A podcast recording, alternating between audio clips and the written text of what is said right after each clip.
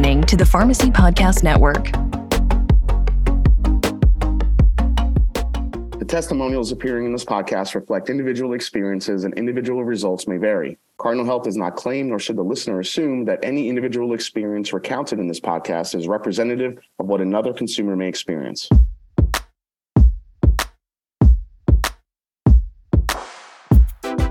The Cardinal Health Counter Talk podcast, in collaboration with Pharmacy Podcast Network, is for independent pharmacists to learn about the state of the industry, innovative services and solutions, and the future of pharmacy. Join me, your host, Jason Calori, for conversations with pharmacists, Cardinal Health leaders, and industry experts, sharing best practices, discussing industry trends, and showcasing Cardinal Health products and services.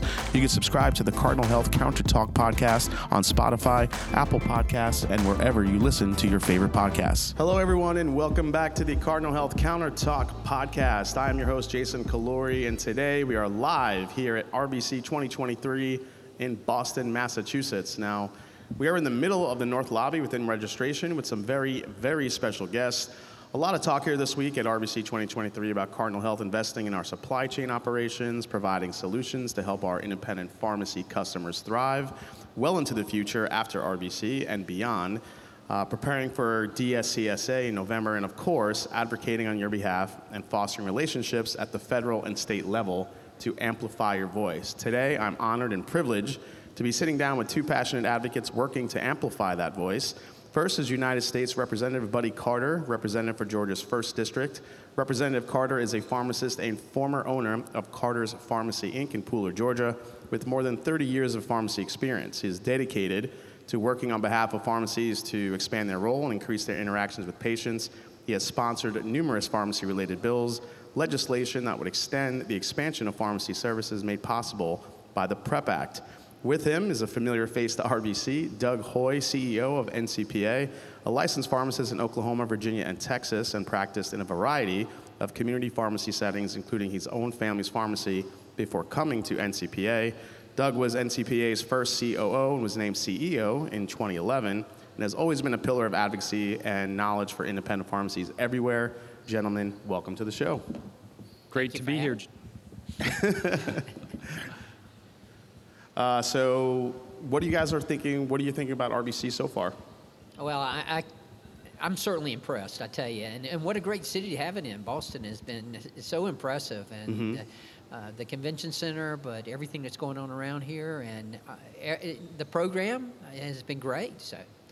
And, and, Doug, you're quite a veteran of RBC. What do you think about uh, 2023? Yeah, no, I appreciate the energy that you can just feel, and there's an optimism in community pharmacy now, which mm-hmm. hasn't always always been there. There's been for some good reasons, but uh, there's a lot of energy. And what I love is just the impromptu conversations I have with the Cardinal customers, many of them NCPA members, mm-hmm. just sharing what's going on and, you know, it's challenges, but there's always something that's inspiring them. There's always something that's leading them to, to take care of, of their patients. And, and that's, it, it just kind of fills your, your sails um, and, and, and, gets you, you know, jazzed up. So it's, it's been a great meeting. And, you know, Congressman, you being a pharmacy yourself, pharmacist, and owning a pharmacy, you see all these pharmacists come together from all across the country and the, the thing I love seeing is how everybody from all across the country comes together and they could be one from be from California, one from Florida, but they always make that connection back when they get here,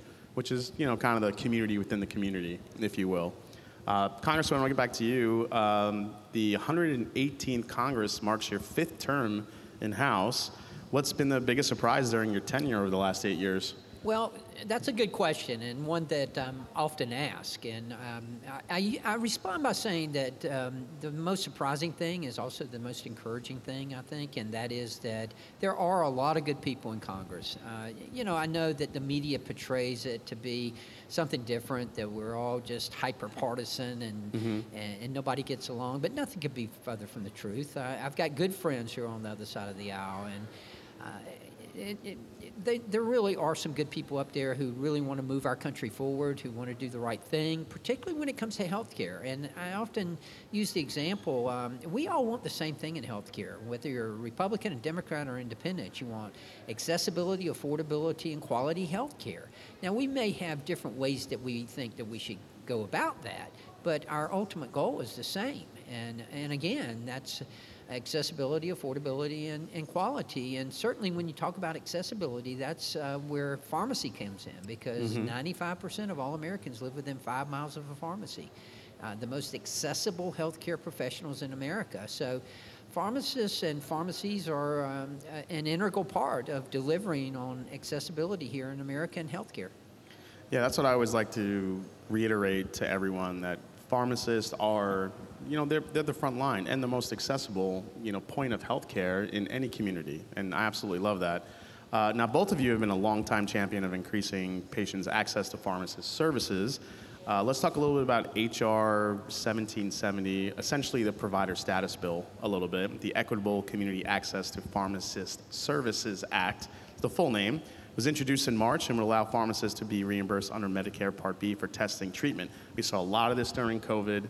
Uh, they really stepped up to the plate. They talked talking about COVID, flu, RSV, strep. Uh, Doug, I want to get your I want to get your perspective on this and the importance of this bill, and uh, then we'll kind of allude to the congressman on maybe where it's at right now. Yeah, this is an essential bill. I mean, we've got to get pharmacists paid for their services, um, getting paid. Really, there's our NCPA's mantra is changing the pharmacy payment model, and there's two pillars to that. One is mm-hmm. getting paid fairly for the prescription products. We've got to have, the, you know, get paid for the dispensing that we do in a fair and reasonable way.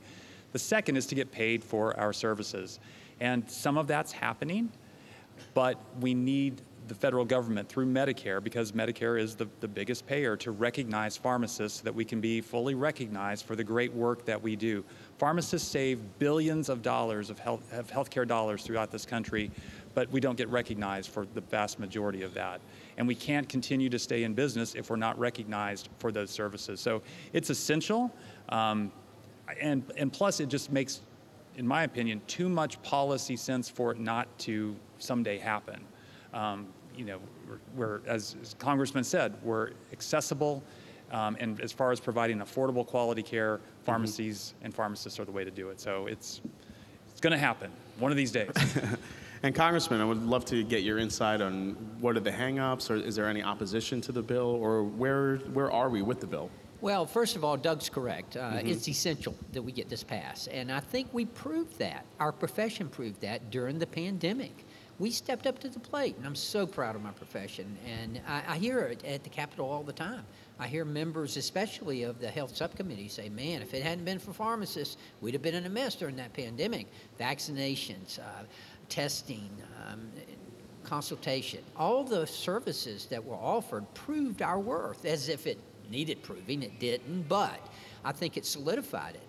And I think that members of Congress realize now, yeah, they do need to be compensated. You know, the pharmacy students who are graduating now and who have graduated in the in the recent past, they are so clinically superior to what to what it was when I was in school, which was back in the dark ages. But nevertheless, um, the, the the clinical skills that they possess now, and think about it. Um, you know, you got you, you when we talk about accessibility in, in pharmacy, then you've got to make sure that they the clinical skills and the clinical knowledge that the that we're providing for our patients uh, that we're compensated for.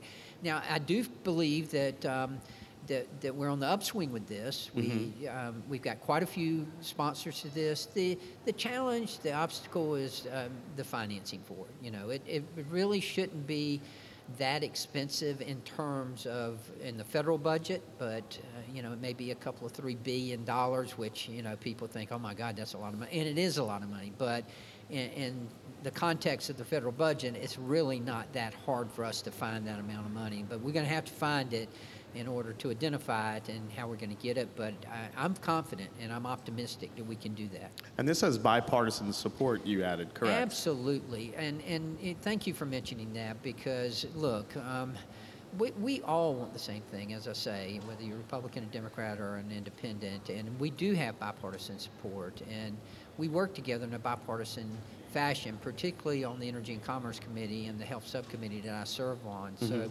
Yeah, the, the, the making sure that pharmacists are reimbursed for their services and their, their clinical skills, that it's bipartisan, no question about that. That's that's always great news. Uh, anything you want to add, Yeah, Doug? Jason, can I just add that, you know, one, we're, the country has a primary care shortage. There's a shortage of primary care providers, and so pharmacists can help fill that gap. And so again, it makes sense. The second, and Congressman is probably too modest to, to talk about this, but you know, to have a pharmacist in Congress, uh, he and Diana Harshbarger, but is so vitally important because we're still battling this image of pharmacists as counting pills, you know, just count, putting pills in bottles. Uh, that image is still out there. Which is which is staggering, by the way, considering all that you did during the pandemic. Correct. We're making progress on Yeah. it. I mean, Yeah, we're yeah. making progress, but that mm-hmm. image is still out there. And so when they can actually talk to a, a real live, breathing pharmacist in Congress, that makes all the difference in the world. And he can't say it himself, probably because modesty forbids, but it's so important that we have pharmacists in Congress. And, and um, you know, when, if and when this bill, not if, but when this bill passes, it's going to be because people like Buddy Carter and, and Diana Harshbarger laid the ground and hopefully, hopefully they're at the bill signing. yeah, Congressman, how does it feel to be not the only pharmacist in Congress now? Well, I, you know, I, I, I tell the story that uh, when I was the only pharmacist in Congress, one of my colleagues gave me the hashtag OPIC to mean only pharmacist in Congress. Of course, we have another one now who's doing a great job. Uh, but he, he, my colleague has told me I can keep that hashtag, but now it means oldest pharmacist. Go figure. But if I could add just one thing real quick to Sure. what Doug was saying. Um, y- and thank you for, for those kind words, but it, it's really great also to represent uh, a profession that is so well respected. Um, you know, I tell people all the time, I, I went from practicing pharmacy, the second most respected profession in America, to being a member of Congress, the second least respected profession in America. Thank God for used car sales.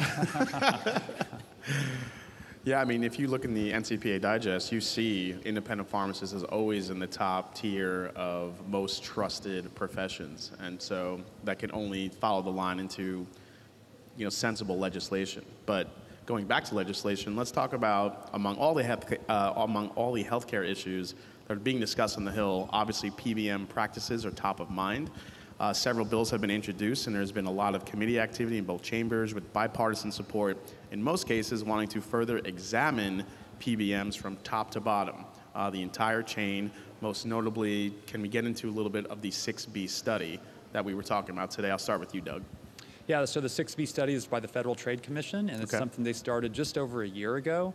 And we applauded that the F, for the FTC to take that step. I mean, there's a history with the FTC in pharmacy that's frankly not been a very pretty history. You know, FTC has really not been friendly to community pharmacy, and they've been very friendly to PBMs over the years. So for them to engage in a study to, to look at PBM practices and, and the list of things that they're looking at, um, are exactly the places that they should be looking, like discriminatory reimbursement, steering patients into their own pharmacies, and the list goes on and on, uh, is exactly the kind of thing that we're, we're, we applaud.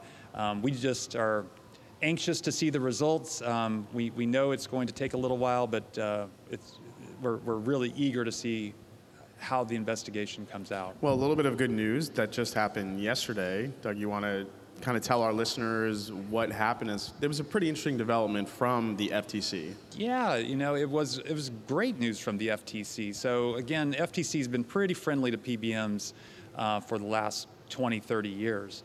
And yesterday they voted to warn against prior advocacy statements and studies related to PBMs that are outdated and no longer reflect marketplace realities. So, my word, not theirs, they're somewhat disavowing the, the, the quote unquote studies and reports that they've been pumping out for the last 15, 20 years. Absolutely, it's huge. Including one that just sets my hair on fire. that- Which which you tore up on stage today, which was amazing. which was very Which gratifying. is very tear that up. gratifying. Yes. Yeah, so, so 2005, they issued a study. Um, the question was, is there a conflict of interest in PBM-owned mail-order pharmacies? Which of course there is.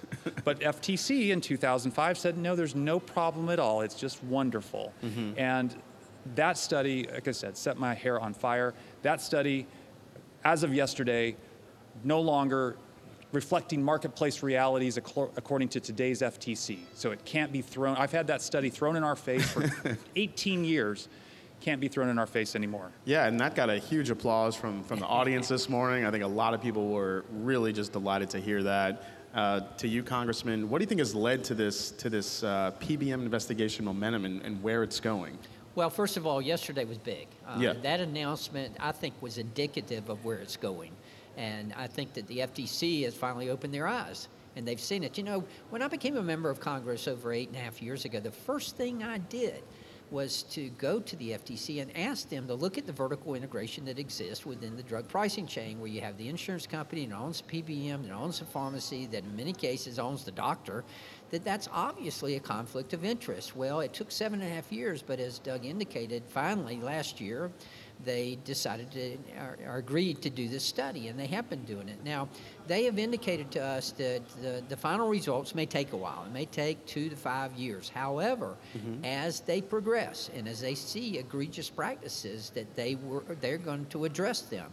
I think yesterday was ind- indicative of them seeing these I- egregious practices and, and how it's impacting, particularly because the study itself is, is the impact of PBMs on independent retail pharmacies.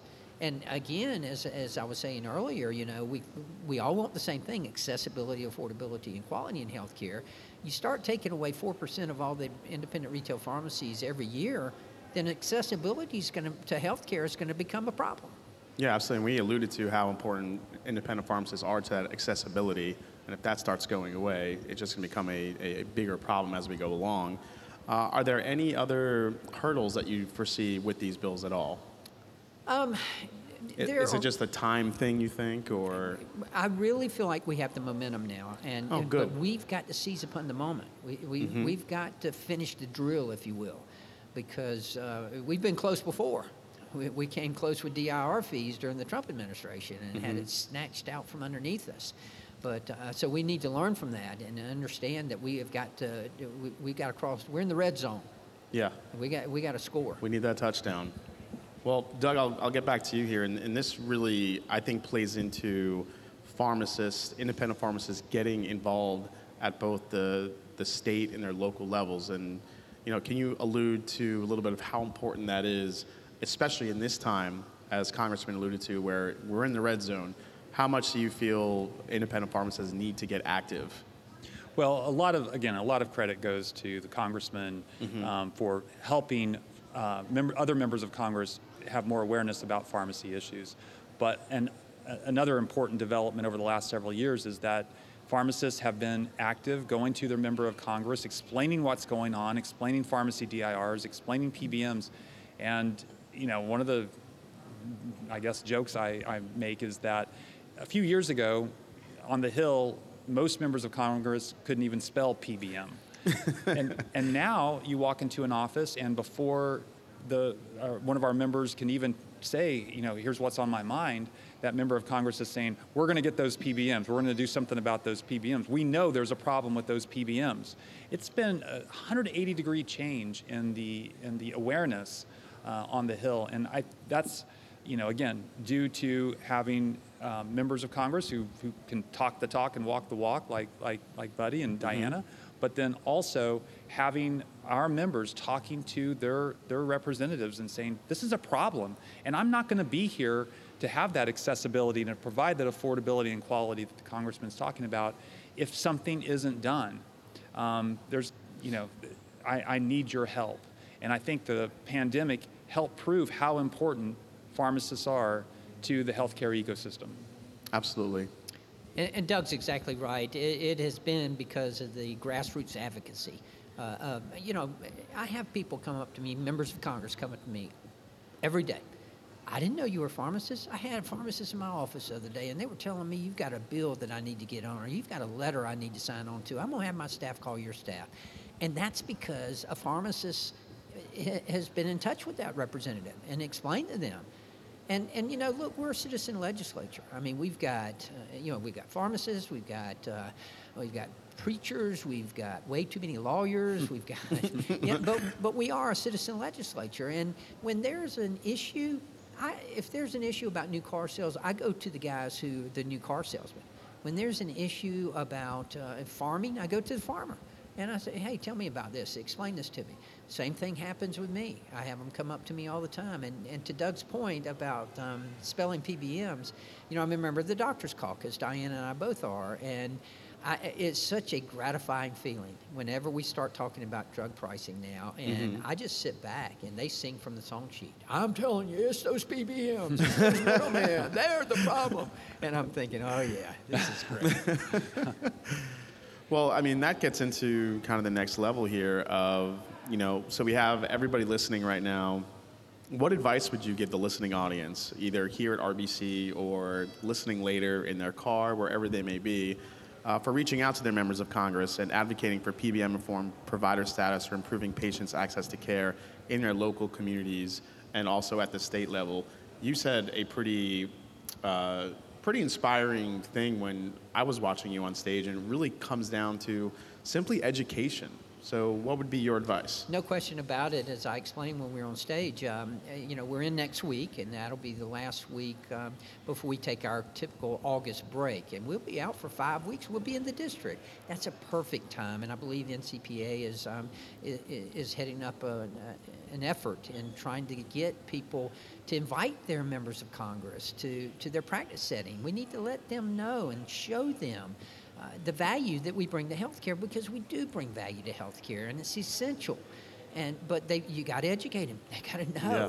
And especially if they can hear it from patients. Oh, that's strong now. If we can get patients. Oh yes, that was the other thing you said about. I mean, it's one thing to hear it from a pharmacist because they're right. because they're living it, they're Yeah. they're in it. But when you hear it from a patient and how it gets down to affecting them, Right. that's really the changer. And my office uh, has put together a pamphlet. It's called "Pulling Back the Curtains on PBMs," and it's uh, we actually just took it to the streets and we let the patients tell their story. This is not my story. This is the patient's story about how PBMs and their practices have impacted them, had a direct impact on them, where they haven't been able to get their medications or whether they've had to wait on their medications. So.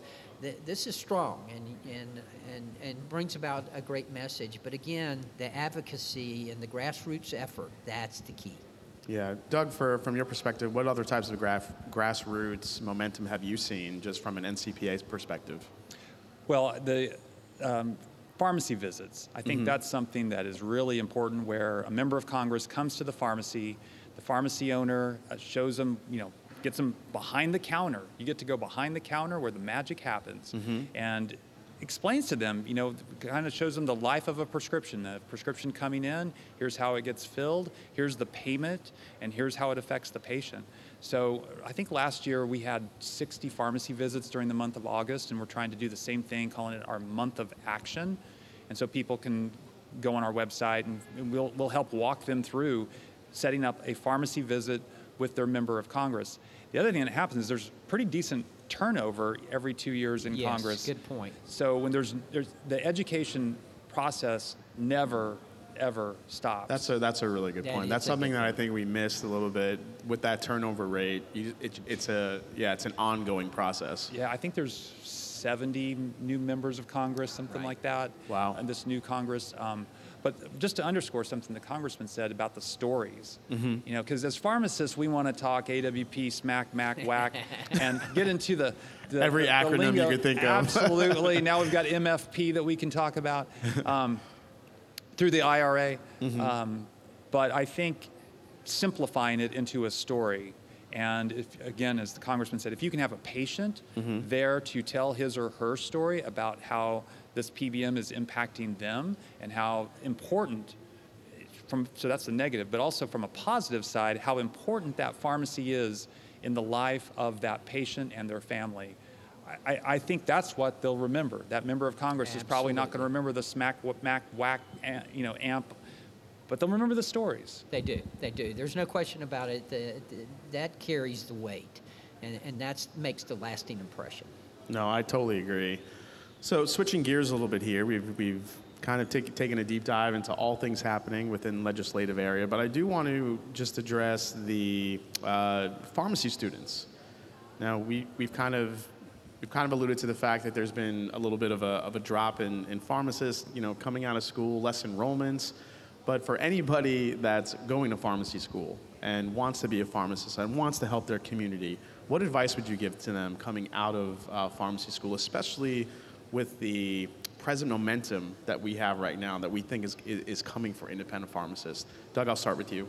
You know, we have students that rotate through um, at NCPA, and so I, I, meet with, with each of them. And, and a couple of things I tell them is be, be choosy about where, first of all, become a pharmacist, but be choosy about your first couple of jobs or your first job out of pharmacy school. Make sure you surround yourself by people who are optimistic or are positive. Mm-hmm. I know, so my dad was a pharmacist. He had five other pharmacists working for him. I didn't work for him immediately out of school, I worked for others. And I was very, very fortunate that the owner of the pharmacies I worked with was one of the most positive people that you'll ever find. And you know, he would let you experiment, let you try new things. He, he encouraged that.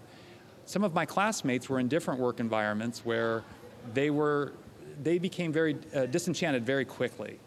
And it was, and I know they're great people and g- great pharmacists, but they were burned out within a couple of years, which I thought was sad. But I think it's important to be very choosy and surround yourself, especially in those first two or three years, mm-hmm. um, with, with folks who are positive and folks who really want to learn and grow because there's plenty of negative people out there in the world too, and, and stay away from them, you know, like, like the plague. Totally agree. Uh, Congressman, I'll, I'll, I'll kind of move it to you now because I know you had said earlier on in our conversation how you feel students coming out now from pharmacy school are a little bit more ahead than you know when you went to school and how they're a little bit more prepared. But what advice would you give? Well, first of all, I think the future is bright. I think it's bright for our profession, and you don't have to look any further than the very recent past and, and what how pharmacists stepped up to the plate during the pandemic and proved their worth. I am so proud of my profession. I really am. Mm-hmm. And and I hear this from members of Congress. I hear it particularly from healthcare professionals and Doctors Caucus. Man, if it hadn't been for those pharmacists, we'd have been in a mess. Uh, vaccinations, uh, testing, and, and consultation, that was so very important. So, you know, I, I, I do think that um, the future is bright, and, I, you know, I, I, I do agree. Pharmacists are so well prepared now, particularly clinically, than, than what we were when I graduated way back when. But nevertheless, and, and there's so so much you can do within pharmacy. It's so diverse. Mm-hmm. Uh, you can go in academia, you can go in hospital pharmacy, retail pharmacy, nuclear pharmacy, you, con- consulting pharmacy, you name it and all within the same profession, but you know, very different uh, practices. So I, I would uh, cons- I would really encourage um, p- young people to look at pharmacy first of all and, and, and stick with it because it's worth it. I, I could not have chosen a better profession. Well, the future looks bright both legislatively and also for some future students, and that's always great news, especially in the environment we are here right at RBC 2023 Boston. Well, I want to say thanks to U.S. Representative Buddy Carter and Doug Hoey, NCPA CEO, for joining us on the show and for providing so much valuable information for our independent pharmacy listeners and here at RBC. Thanks for stopping by the Cardinal Health Counter Talk podcast here at RBC in Boston. Hope you're having a great rest of your week here. To all of you listening, Thanks for subscribing to the Cardinal Health Counter Talk podcast. We hope you enjoy the show. Please make sure you subscribe and download the, the podcast wherever you get your podcasts and hope to see you on the next episode. Take care, everybody.